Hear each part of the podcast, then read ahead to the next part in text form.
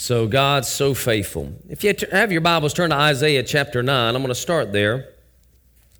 And, um, you know, this holiday season, as we call it a holiday season, um, you know, really gets lost in, you know, all the pageantry that we see in the United States. And If we don't watch out, we can forget what we're really doing here. And um, the Lord, I remember Him saying specifically through the prophet Moses, He said, Now listen, these things that I'm telling you, you need to write these down and tell them to your children's children. So before they even get out of Egypt, He's saying, You're going to want to let your children know what I did. You want to keep them in remembrance. There's something about the memory of man that we lack tremendously man seems to have a forgetting problem. Uh, so much so that during the Old Covenant, a lot of memorials were put in place, things they would set up to put themselves again in remembrance of what God had done. Not only could they pass down this through the written word or through generations telling, but then there would also be markers that they had left all over um, the promised land that would be this uh, you know, again, memorial that, that someone could say, this is here because of. But even in the New Testament, in the new dispensation that we're in, and we have the Holy Spirit in us, we still have a memory problem. Because I find it interesting that one of the assignments that the Holy Ghost has when Jesus is talking about him in John chapter 14 is that he will uh, teach us all things, but he will also cause all things to come to our remembrance what Jesus has said. The Holy Ghost has to remind us. Because if we don't spend time with the Holy Ghost, we're going to forget. I said, we're going to forget. And I don't know why that is, other than, you know, maybe it's just our natural body breaking down. But we need to stay connected to the Holy Spirit so that we can keep ourselves in remembrance. and there's a lot of good things that take place during these seasons, you know, where you're thinking of others, you're giving towards others. People can do these naturally, but these are types and shadows of what God ultimately did for us. Amen. So, Caleb's Club went with our nursing home ministry this weekend and spent some time, you know, uh, ministering to some residents. And man, we're thankful. Ministry continues on this weekend. We had 78 people in Putnam Correction last night. Reverend Greg was there ministering the Word of God. And so, you know, just because, you know, it's a holiday season and most people, you know, uh, leave or or take time off. You know there's still things that we need to do to minister to people and i'm thankful for those that partner with anchor faith church allowed these things of ministry to continue on even during holiday seasons. So we want to put ourselves in remembrance of what this thing's really about. And we'll just take time to go through the word um, so that we can glean from the word of god why it is that we as a nation have this thing called christmas Amen? Now, I'll just let you know Jesus was not actually born on December 25th. That's not his literal birthday. He was born at a different time. This is just we traditionally put ourselves in remembrance of that action. And we want to make sure that we do this because if we don't, you know, the whole generation is going to come that have no ideas about Jesus. Because there's another individual that has taken a throne during this time. Um, he's spoken of more. More movies are about him now. Uh, you'll see him around all the time, and um, he knows whether you're naughty or nice. And he's got a list. Amen. It's funny, his attributes, you know, are almost godlike. But there is one who knows whether you're naughty or nice. And there's one that's not keeping a list, but he does have a book.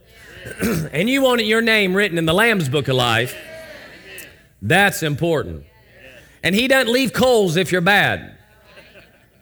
If you're bad, you choose to go to another assigned destination, not of His choosing. All right. So we want to focus then what this is really about um, what we would do. But again, if we have an everyday life with Jesus, then we won't be stuck to just December to think about Jesus when he was born. Amen. That's why, uh, you know, I'm going to challenge Pastor Marcus that we ought to have these songs come out more than Christmas. There's some powerful vocals that we should be confessing, period. And we should not uh, leave them just for December uh, 25th service. Amen? But in Isaiah chapter 9, starting in verse 6, we've read this passage of scripture before, but it says this For a child will be born to us, a son will be given. I find that very interesting um, because a child's born, but a son's not. Now, there are other translations that we have in our, uh, that, that are around and, and, and communicate certain things, but uh, in the original text, it is talking about a birth of a child, but the son himself always existed. In the beginning was the Word, and the Word was with God, and the Word was God, John 1 1 says. And then John 1 14 says, And the Word became flesh, which tells us that the Son of God, that's been here since creation, who's always been, came and put himself in a skin suit, what we call a child. Amen. So that's very important for us to recognize because John 3:16, one of the most quoted verses ever says, "For God so loved the world that he gave his son." In giving his son, his son had to take resident in a earth suit. Now, you could ask the question, why does Jesus need to come? Because honestly, guys, if we would stop and think for a moment, some of the things that we say traditionally about God just don't carry through if we if we really believed it. Like God's in control. Well, if God's in so much control, why does Jesus have to come? Why can't God take care of it from the outside realm where He's at, our problems down here? Amen. Now, some might conclude, well, He could have, but He, no, He could not have. I'll submit to you, God couldn't do it any other way. This is the only way that He could have redeemed us. Because God is a God of His Word of His Word. And when He speaks, it is the final authority. See, God is not this God that we imagine sometimes in our mind that He can do anything He wants to do whenever He wants to at any time He wants to. That's not true. God's not a man that He shall lie. God, God can't lie, so God couldn't lie anytime He wants to. God has no darkness in Him, so He can't do evil. He knows what's opposite of him, but he can't in, be in a part of that, and it can't be around him. Are you with me? So then, if God has to send Jesus, then we must ask the question why does Jesus have to come this way? Because there's a, a spirit operating in our world that didn't come through a human being, and yet they've gained control. Hallelujah. Well, God speaks His word. So, what is God in control of? He's in control of what He says. This is important. So, when He says something, He doesn't violate it. He doesn't violate it. We know, according to Scripture, Psalms 24 and verse 1, it says, The earth is the Lord's and the fullness thereof. We know that in the beginning, God created the heavens and the, the earth. But in Psalms 115, in verse 16, it says, The highest heavens are the Lord's, but the earth he has given to the sons of men. He has given to the sons of men. So let's go back to this Isaiah chapter 9 real quick. It says, A child will be born, a son will be given, and then it says, And the government will rest on his shoulders. Doesn't say a religion, because Jesus never came to bring a religion. Jesus came to restore that which Adam lost. The only reason Jesus has to come is because Adam lost something. There'll be no reason for Jesus to be clothed in flesh if Adam had not fallen. Are you with me? says the government will rest on his shoulders and his name will be called Wonderful Counselor, Mighty God, Eternal Father, Prince of Peace. Then we get to verse 7 and in verse 7, he goes on and he says this. He says, um, For there will be no end to the increase of his government or of peace on the throne of David or over his what? His kingdom. So the Lord, God the Father, in order for him to reestablish what Adam lost, he has to send his son this way. Period. Because he's bound to his word. When he gave earth to man, it requires a man to take it back.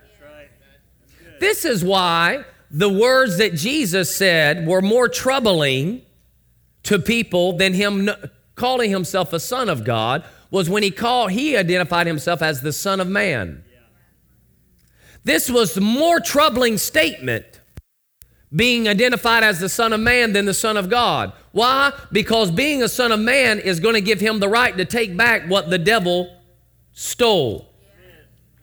If we go over to Genesis account, Genesis chapter 1, verse 26, it says, After God created everything and it was good, and he's on the sixth day, he said, Let us make man in our image according to our likeness. And let him have what? Let him have. Let him have. Let who have? Man. Let man have dominion, rule over the fish of the sea, birds of the sky, over all the earth, over every, uh, over all the cattle, over every creeping thing that creeps on the earth. Man would have dominion or rulership over this earth. As God would come in the cool of the day and he would speak to his man in the spirit, his man then would then in turn fulfill the plan of God on the earth that he's been assigned to, and he would um, operate in that rulership there. It wasn't until Adam ate the fruit that the dominion man had left. For the Lord puts man in the garden, he says, From any tree you can eat, but of the tree of the knowledge of good and evil you shall not eat, for the day you eat you will surely. And death means separation. Because Adam did not quit breathing that day. This is one of the biggest deceptions there is in life is that if you're breathing, you're alive. Now, you're alive in your suit, that's true. But you could be spiritually separated from God and still be dead while breathing. In fact, I'd submit to you that all of us, before we knew Christ, were dead breathing. Amen. That's why we have such a, you know, um, uh, uh, a draw to the living dead. Because more people can identify with them. Zombies. Because they're breathing, but they're dead. And they seem to be stronger. That's the misconception. Because when you're alive in Christ, you can't be any stronger. Hallelujah. I was dead in my trespasses and sin, but God, being rich in His mercy, He came down, and when I made Jesus Lord, I left death and I came into life. Amen. I mean, they couldn't do zombie uh, um, movies accurate if you had a real man or woman of God showing up, because the minute they come, they rebuke them in the name of Jesus and they had to leave. But that's not a good storyline. Hallelujah.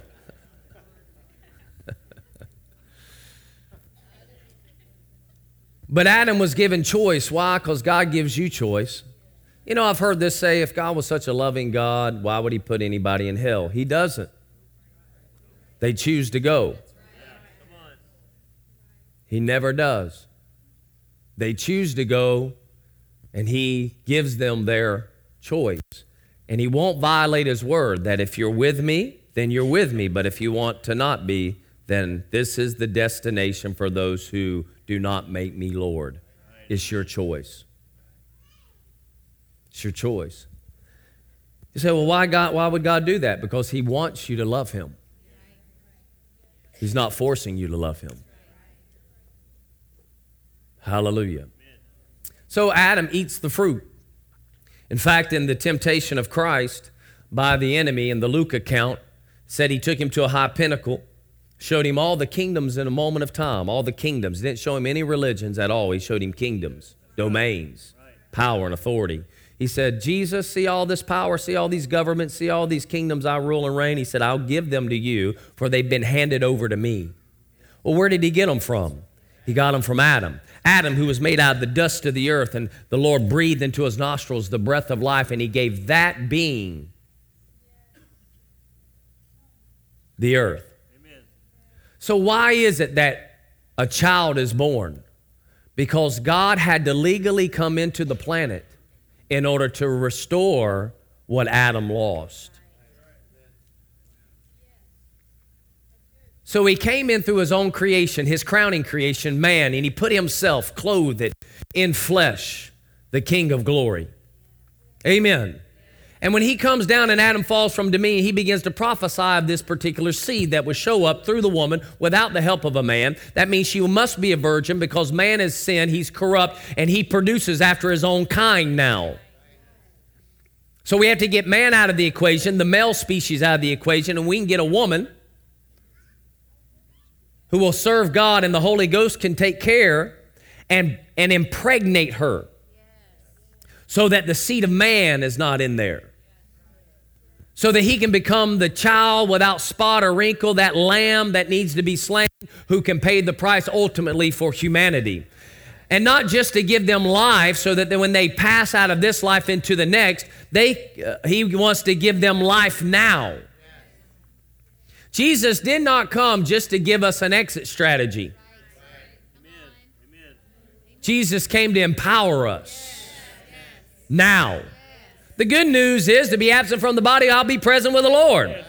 But I want you to know Jesus is not done with planet Earth. Jesus himself is going to take care of planet Earth. Jesus himself is going to come down and rule on this same planet for a thousand years. Then, after he judges the dead, there'll be a new heaven and a new Hallelujah. And the new Jerusalem will come down out of heaven. So all of God's creation is going to be back in its original intent. He's not forgetting any of it and we'll get to enjoy all of it. Hallelujah. I can't wait to see the new earth. I'm just as excited to see the new earth as I am to see heaven. I'm just as excited because I know the planet that we're on today, though it's the same when it's not operating like it used to in the day of Adam. It's not living up to its full potential. But there's coming a day that we'll see it in its full potential, in all of its glory and we'll be a part of it. Hallelujah. So when he speaks that this seed will come, from that day, the earth awaits the arrival of their king. Awaits the arrival. Everything is up to this moment that we celebrate this birth. Everything in the Old Testament is, is, is looking forward to this moment. And man, we don't even get out of the book of Genesis before God finds somebody that he can begin to show himself strong in. He's got to make a covenant with somebody. Notice, if God could do it without man, why is he using us so much? right See, too often, if we don't watch out, we're like, well, God's doing everything. God does everything through us. And He's still using us. Because when Christ died, rose again, and we became born again, Jesus is the head of the church. We're his body, so we are his hands and feet in the planet. And God is using us. Jesus says, The works that I do, greater works will you do because I'm going to Him, but you're staying down here, operate in the authority that I've given you, the dominion I've given back to you. You do what I did. Hallelujah. That's not a time for us to sit around and say, Oh Lord, would you do something? He said, I'm trying to. Get out and move. Hallelujah. Glory to his name. God always came legal. Look for someone to release his word so he could get behind it. That's why when, when Jeremiah or when Elijah began to pray that no rain, the Lord said, Pray there is no rain. Notice God didn't just stop rain. King Ahab had been disobedient. You think God could have cut out in the middleman and just stopped the rain by himself? You think the flood came without a man? God says, Whoo, Noah, we need to talk because I've got a problem right now. Man, I, you know, I create them, but they just a wicked bunch. You know, I'm almost sorry I did so. So I need you to let them know rain's coming. And if Noah never would have told a soul, rain would have never came. But when Noah started saying, the rain's coming, the rain's coming, the rain's coming, because he released God's word into the earth, God legally came through the man and he spoke that word. God said, Thank you, Noah. Build the ark, put your family in. Now here comes the rain. God doesn't operate independent of us. it's a fairy tale for you to believe that God's working in mysterious ways beyond you. Now you say, wait a minute, but doesn't the word say that his ways are higher than our ways and his thoughts are higher than our thoughts? Absolutely. And that's what he's saying. You think low, think like me. That's why we have the mind of Christ. We have to discover him, but I'm telling you, anything happening in the planet today is because someone discovered what God said and released. Then we've got this other thing. It's called being baptized in the Holy Ghost with evidence of speaking in tongues. And in Romans chapter 8, it says, when we don't know how we ought to pray, guess what? God then says, I need your vocal cords to release my plan. And when we begin to pray in the Spirit, then we begin to pray out God's perfect will, plan, and purpose into the earth. And guess what it does? It authorizes the King of glory. I said it authorizes the King of glory to move and do what he wants to do in the earth. Hallelujah. And though my mind's unfruitful, many things are happening in the earth today because of the prayers of the saints and, and spiritual prayers of the saints. Yes, amen. amen. Some people may say, but Pastor, that's not for today. I'd have to submit that they're liars. Because when they first hit the planet in Acts chapter 2, Peter said, This is for you and for your children and for all who are far off, even as those who the Lord calls to himself. Or if people are getting born again today, then people are getting filled in with the Holy Ghost today. Period. It's happening. You just have to believe. A person who doesn't make Jesus the Lord of their life, is it because Jesus didn't provide it? It's because they choose not to believe. Same thing with any blessings of God. But because some choose uh, or fail to believe God at His word and accept the alternative doesn't mean that God hasn't done something. We got to search the scripture. So he finds a guy by the name of Abram. And when he sees Abram, he says, I'm going to make a covenant with you. You and I, you're a guy that, I, that I'm going to be able to utilize. I need you to believe me. And he said this to Abram. He said, I'm going to make you a father of many. Didn't say he was going to make a religion out of him said he's going to make him a father of many nations, changed his name to mean just that. And from there, he gave birth to a guy named Isaac. Isaac gave birth to a guy named Jacob. Jacob obviously had some tough road when he first started. Ended up leaving home because, you know, um, he deceived his dad to get a double portion of the inheritance, and his brother was going to kill him. Tough, tough family. And so um, on his way out, um, going towards his, his mom's relatives, he goes to sleep and the Lord shows up. And he begins to wrestle with him because Jacob wants all that God has for him. Some of us need to wrestle with God a little bit longer. Amen. And so as he finally, you know, gets the blessing from God, his name has a change. And he's called Israel. And you know, that nation is still here today. Do you understand? His name changes the fulfillment of what God said to Abraham, a father of many nations. I'll make you. And that nation is in the earth right now by that name. Now, there are many nations that are still in the earth that came out of Abraham. There are. But let's just deal with Israel. Do you understand? Our president acknowledging Jerusalem as the capital city uh, doesn't make Jerusalem the capital city of Israel, because this right here declared that long before he had a conversation. Have you, have you ever noticed that some little piece of property that the boundaries are outlined by this document gets so much conflict? You think they just find something else to do. I mean, just this, this conflict enough, uh, alone over Israel ought to be enough for you to believe in their God. But this document right here called the Bible has more manuscripts written to verify its authenticity than any other document on the planet. And God had written out the boundary lines of the nation of Israel long before. Long before the conflicts that we see concerning who owns what now. If we went to this document, we would easily shut out and push back multiple nations. I mean, if you had a document that had your little survey of your property and they didn't want it because they wanted to get on the back and put a little tent up, oh, you don't want to hear that.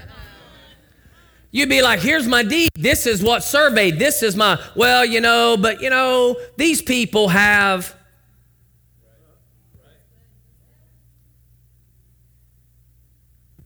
See, you think half the stuff going on is just political. It's not polit- political as much as it is biblical. But if we don't read the Bible from Genesis to Revelation, we won't understand what's political and what's biblical. Because God uses politics. God uses governments all the time. Why? Because He is one. I said He is one. Because God is a government. You can't be a king of a kingdom and say religion.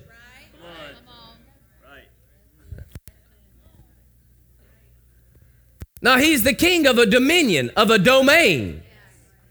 And He owns me. Hallelujah. So from Abraham, has Isaac, Isaac has Jacob, Jacob wrestled with the Lord's name is Israel. He has 12 sons. And from this point on, he creates this nation that's got a lot of people associated with it, so much so that another nation oppresses them by the name of Egypt. And God eventually sends a man by the name of Moses to deliver him. Again, he cannot deliver them without some man showing up. Did Moses turn the Nile into blood? No, but he poured into it. He put his staff where it was supposed to. He did his part, God did his part. God always uses us. Why? Because it's legal access. It's legal access. This should empower you to know that, listen, God can do anything if I would just allow Him legal entrance through me if I am the legal conduit by which God and all of his power, that realm of the unseen, manifests in the seen. This is why Jesus said, when you pray, pray this way Our Father who art in heaven, hallowed be your name. Your kingdom come, your will be on as it is, and it comes through us. Hallelujah. It's our faith in Christ that gets these things to come to pass. We believe the king at his word, because where the word of the king is, Ecclesiastes 8 4 says, there's power, there's authority. Who is the king of glory? Hallelujah.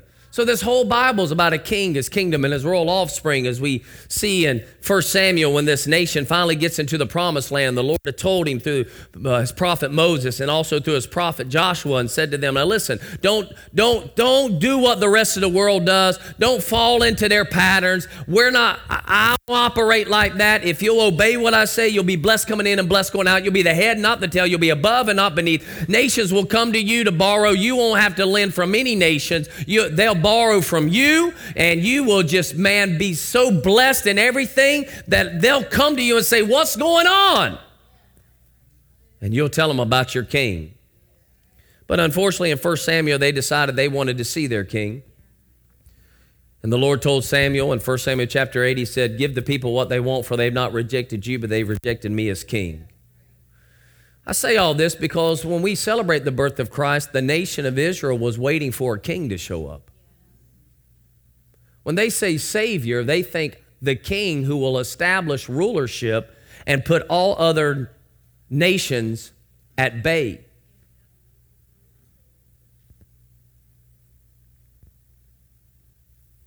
Every other principality and power will submit to his rule. I mean, really, what makes Jesus better than Buddha? What makes Jesus better than Muhammad? What makes Jesus better than Hinduism or any other type of religion out there? If we if we if he's only if he's only just deity without kingdom.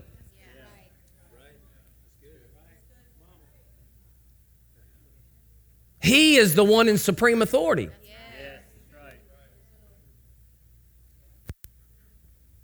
He is the one in supreme authority. So they give him another king. King David's a type and shadow of Jesus, we know this, but then prophets prophesied about this king that would come. We just read in Isaiah. They're all looking for the Messiah. So let's pick it up in Luke chapter 1. Are y'all with me? Luke chapter 1. So important that we pass this down from generation to generation. I know there's plenty of ways we could build this presentation. Next year, we're talking about doing some children's program where the kids can come up here and communicate the truth, and the parents come out and love it. And it'll be awesome. We're excited. It's going to be awesome. I don't care how we communicate as long as we communicate it and keep it coming in front. That's what's important. The truth behind why we celebrate what we celebrate. In Luke chapter 1, verse 26, it said, God sent the angel Gabriel to Nazareth, a village in Galilee, to a virgin named Mary. She was engaged to be married to, Joseph, uh, to a man named Joseph, a descendant of King David.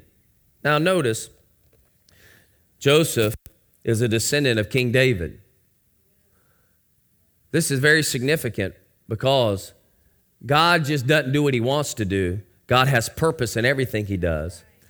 And you know, understand, King David, who was anointed, listen, Saul was anointed of king, uh, the kingdom by Saul, Samuel. In a natural bloodline, Jonathan would have gotten it. Are you with me? It's very significant. The problem is Saul falls from being able to maintain the kingdom and it's ripped from him. The anointing tr- transfers over to David. But David doesn't get the kingdom or, until he's anointed, or he doesn't operate as king. What I'm saying is he's not even considered king till Samuel anoints him. The word Messiah is the anointed one, which is the yoke destroying, burden removing power of God. And so they anointed David with oil which represented the Holy Spirit coming upon him. And as a result of that, he was able to operate in power. But what I also find very interesting is that David developed a very close relationship with Jonathan, and Jonathan bowed to David. Now, there are a lot of kings that surfaced in Israel, a lot of them, that weren't out of David's bloodline. There's Judah, we had to split. But Joseph comes from the bloodline, not only on a natural side. There's a spiritual principle here, but there's a natural principle here, and that is that Jesus came through the, the natural bloodline of King David. Are you with me? okay, so he promised David that if you'll do what I say, you'll have a son, that I always reign.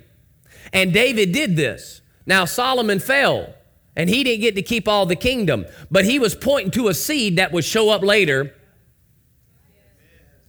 So the so so that through this bloodline he would come saying, wait a minute, now Joseph didn't have any part to play. Guess what? Mary's in the bloodline too. Both sides of them go back to David's bloodline. So whether he's in the adopted household of Joseph or in the womb of Mary, both of them go back to King David. Can I get an amen? All right. Let's go on. It says this Gabriel appeared to her and said, Good morning, you're beautiful with God's beauty, beautiful inside and out. God be with you. Confused and disturbed, Mary tried to think what the angel could mean. Don't be afraid, Mary, the angel told her, for, uh, for you have found favor with God. You will conceive and give birth to a son, and you will name him Jesus. He will be very great, and you will call him the Son of the Most High. The Lord will give him the throne of his ancestor David. Verse 33. And he will what? Reign over Israel forever. His kingdom will never end. This was the conversation about Jesus before he's even in Mary's womb. Yes. Not that he would be the head of Christianity, but that he is the king who will come on the throne of David and there'll be no end to his kingdom. Hallelujah. It goes on and says, Mary asked the angel, But how can this happen? I'm a virgin. And the angel replied, The Holy Spirit will come upon you, and the power of the Most High will overshadow you. The baby to be born will be holy, and he will be called the Son of God. Mary responded, I am the Lord's servant. May everything you have said to me come true. And then the angel left her. Thank God Mary didn't try to figure this out. She just believed. There's a lot of times God to say a word to us that we can't figure out. We just need to say, be it according to your word. Be it according to your word. Be it according. I, I would surmise Mary didn't lay down and worry how she was going to be pregnant. She just believed, well, I am. Amen. Amen. And then she was. Hallelujah. Well, then we have to deal with the husband because you understand Joseph was betrothed to Mary. They haven't actually come together yet, and he finds out she has a child. So in Matthew chapter 1, verse 18, it says, The birth of Jesus took place like this. His mother Mary was engaged to be married to Joseph, but before the marriage took place, while, he was, while she was still a virgin, she became pregnant through the power of the Holy Ghost. Joseph, her fiance, was a good man and did not want to disgrace her publicly, so he decided to break the engagement quietly. Now, here's the, here's the thing because Mary um, is pregnant and it's, it's gotten out, there, there's been alleged activity. There is alleged activity. And in the natural, it's going to be very hard to convince anybody that she hadn't been with somebody. In fact, I would surmise that the majority of the people that found out about it did not believe and was probably shocked Joseph continued to go on with the process. He himself was having a hard time, obviously, and he's like, I'm gonna break this off, but I don't want her, according to the law, stoned because she's become a harlot. According to the law, and he's going to put her away privately, get her somewhere where she's not, you know, killed. She can have that child somewhere else. But the Lord had a different plan. I said the Lord had a different plan.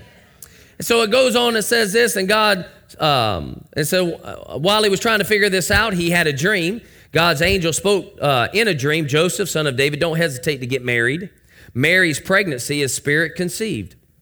God's Holy Spirit has made her pregnant, and she will have a son, and you will name him Jesus, for he will save his people from their sin. All this occurred to fulfill the Lord's message through the prophet Look, the virgin will uh, conceive a child, she will give birth to a son, and they will call him Emmanuel, which means God with us. Then Joseph woke and did exactly what the uh, God's angel commanded in the dream. He married Mary, but he did not consummate the marriage until she had had the baby. So he continued the course because God was protecting this child because it was him in the flesh. Well, let's go to the time of birth. In Luke chapter um, in Luke chapter 2, starting in verse 1, it says, And at that time, the Roman Emperor Augustus decreed that a census be taken um, throughout the, the Roman Empire. This was the first census when Quirinius was uh, governor of Syria. Everyone had to travel to his own uh, ancestral hometown to be accounted for. So Joseph went from the Galilee town of Nazareth up to Bethlehem in Judah, David's town, for the census.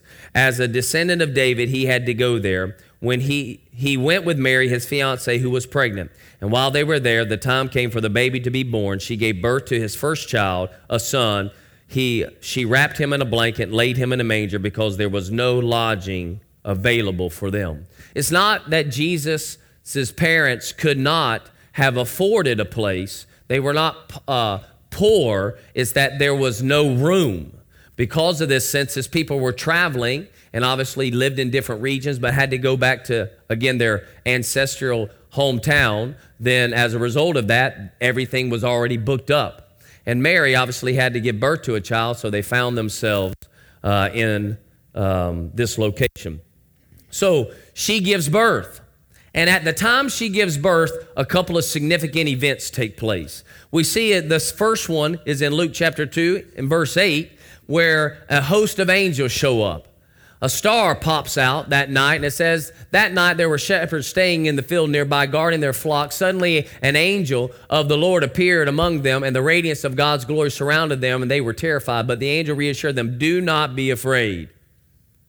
He said, I bring you good news what was the good news? That will bring great joy to all people. Next verse. the Savior. We call him the Savior. Why? Because he, he paid the price for sin. He's, he's moved that rebellion out of the way. He's, he's taken on our transgression so that we could take on his righteousness. The Messiah. That is the uh, Hebrew word for the anointed one, this king who would come and set up his kingdom and have no end. So, in essence, they're telling the shepherds, the king has arrived. The Lord, the one that's in supreme authority, that his word doesn't fail. His word will not return unto him void, but it shall accomplish that which it was sent to do. Has been born today. Hallelujah. This is good news. In Bethlehem, the city of David, this is what you're to look for. a baby, excuse me, wrapped in a blanket and lying in a manger. At once the, the angel was joined by a huge angelic choir singing God's praises. Glory to God in the highest, and on earth, peace, goodwill towards men. As the angel choir withdrew into heaven, the, the um, shepherds said to each other, Let's go to Bethlehem. Let's see this thing that has happened, which the Lord uh, has told us about. They left running and found Mary and Joseph and the baby lying in the manger. And after seeing, the shepherds told everyone what had happened and what the angels had said to them about this child. All who heard the shepherd's sto- story were astonished, but Mary kept all these things in her heart and thought about them often. The shepherds went back to their flocks, glorifying and praising God for all they had seen and heard. It was just as the angels had told them. Now, again, if we were watching a movie, then we would see this scene played out only to move to another scene.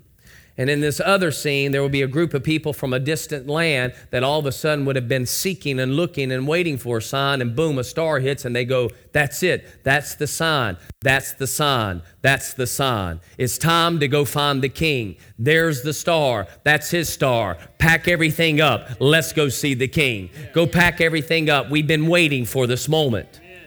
For the Bible tells us later on as we move over into Matthew chapter 2 that two years later, some wise men show up. But you got to understand that two, these wise men, these people, they um, were aware the very night Jesus was born. So when you do your nativity scene, put the shepherds and Jesus and them in the manger, but then on another shelf, put your wise men it's going to take them two years to get there, but they did see him when he was born. Don't put them in the same, put them on another shelf. And then two years later, you can bring, no, okay. but on that night, why were here's somebody not even associated with the nation, not even, not even, uh, uh, not even Jewish people, not even from the covenant nation of Israel. Yet, when that when the star hits, they're ready to. This is it. Well, we discover when you actually study these things out. Because when you read the scripture, it doesn't say that just in context, but when you actually study the history of the Bible, you'll know exactly where they came from. They came from a region that we've known as Babylon. And why would these people from an area around Babylon would, would be expecting Jesus, the king, to show up? Well, about 500 years earlier, there was this guy that was a captive of Babylon. And his name was Daniel. And he was a wise man, given the position of wise man. I mean, he was the top of his class, and he and his, his uh, three other friends, you know, were appointed to do various tasks because of their intelligence. And so what happened was this king that they were under, who had actually, you know, captured their whole nation, had a dream one night and he was disturbed by it. so he went to his wise men, not Daniel, because Daniel wasn't present at the time, went to some of his wise men as he brought them into his court and he said, Listen, I've had a dream and I need you to interpret. And they said, Well, tell us what the dream is, O king, and we will we will interpret. He says, No, I know how you guys are, you a bunch of liars. Because what I'll do if I tell you the dream, then you'll just come up with an idea together and you'll tell me that's what it is. And I don't know that that's what it is, and I won't be convinced of that. So I need to make sure I get the right interpretation. So you need to tell me my dream and then tell me the interpretation. Now, the wise men that were present in the court said, Oh, king, this no king has ever asked this of their wise men. It's impossible for us to tell you your dream and then interpret it. And the king was furious at that response. So furious, he said, Every wise man that is in my kingdom will die unless somebody can do what I say. Now, notice, he's a king, he gave a decree, that's the bottom line. There's only one condition to get you out.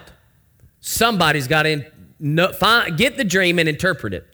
Well, when they went to Daniel's house, because he's a wise man, and went to grab him and says, The king's order for all of you to be killed. And he says, On what grounds? Well, he's had a dream. He wants y'all to tell him the dream and interpret it. And if no one can do that, everyone's going to die. He says, You go tell the king that I'll get him an answer. Don't kill anybody. Now, he said that in faith. He went back in, got his three friends. He said, Let's pray and see if God will allow me to have this dream. And so they began to seek the Lord. And sure enough, God gave him the dream. So when they bring Daniel before the king, he says, Go tell him I got it. He went, he stood before the king with all the wise men. Because you know they don't want to die. Right? They don't want to die. And so Daniel says, Oh, great king, I just want you to know, first and foremost, before I talk to you about your dream and this interpretation, that I'm not smarter than anybody else. I could not have studied any way that could have got this to happen. I'm just like everybody else in here that you want to kill. But I want you to know there is a God in heaven. And he's given you the ability to have this kingdom. And it's him and him alone that's given me this dream and the interpretation of the dream. Now, let me tell you what went down in your dream you had a, there was an idol and it was gold here and it was silver there and it was bronze here and it was iron there and it had iron and clay there. Man he was like what? He said all these different layers man they represent different kingdoms coming down range man. Wow. He said but then you saw this rock a rock made without hands. Who is the rock that was made without hands? Who is the chief cornerstone? He said that rock's gonna come made without hands and it will the feet of that idol and turn all of those kingdoms into dust and they'll just blow away. But now that rock, it grows and it grows and it grows and it grows and it grows and it grows so much till it eventually takes over the whole planet, becomes a great mountain. This is what's going to take place. He says, Daniel, your God's the only God there is, man. we going to worship your God. You got it dead. And don't you know all those wise men? Like, you better write that down, what that man just did to save our life. You better write that down. And you know they went, Daniel, tell us about this, this, this kingdom that's a rock made without hands. And he began to share with him about the prophets of this child that would come, this child that would be born, this king that would manifest, this king of glory that his that King David used to shout about. And then the captivity was done. And Persia came in, the next one came in, next came, but these wise men held to these documents. For 500 years, they're saying, He's coming, He's coming, He's coming, He's coming. And then in the fullness of time, these wise men that had been passed down from Jen about 500 years later, there's the star. And they packed their stuff and they took off. And so in Matthew chapter 2, verse 1, it says Jesus was born in Bethlehem in Judea during the reign of King Herod. And that about that time, some wise men from eastern lands arrived in Jerusalem saying, Where is the newborn king of the Jews? We saw his star as it rose, and we have come to worship him. When God, when, when word of their inquiry got to Herod, he was terrified. Not, not Herod alone, but most of, the Jerus- most of Jerusalem as well. Herod lost no time. He gathered all the high priests and religious scholars in, this, in the city together and asked, Where is the Messiah supposed to be born? Now, notice in verse 2, they said, We want to find the newborn king of the Jews. And King Herod, who is, who is a Jewish man calls him the Messiah. So you understand, every time you read your Bible and say, and you read Messiah, that's king. That's king. He said, Where's the Messiah supposed to be born? And they told him, Bethlehem, Judah territory. The prophet Micah wrote it plainly. It is you, Bethlehem, in Judah's land, no longer bringing up the rear, for a ruler will come from you, whom will be the uh, shepherd um, for all people Israel. When Herod called for a private meeting with the wise men, he leaned, learned from them the time when the star had first appeared. Then he said, Go to Bethlehem, search carefully for the child, and when you find him, come back and tell me so that I can go and worship him too. Instructed by the king, they set off. Then the star appeared again, the same star they had seen in the eastern sky. It led them on until it hovered over the place of the child. They could hardly contain themselves. They were in the right place they had arrived at the right time. They entered the house and saw the child with his mother Mary, and they what? What they do? They bowed down. That's what you do before a king. They bowed down and they worshiped him. They opened up their treasure chests and gave him gifts of gold and frankincense and myrrh.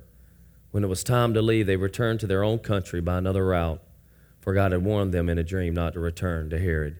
God knew Herod had malice in his heart So much so that God told Joseph, Mary, take Jesus, leave, get out of here, because somebody wants to kill your son.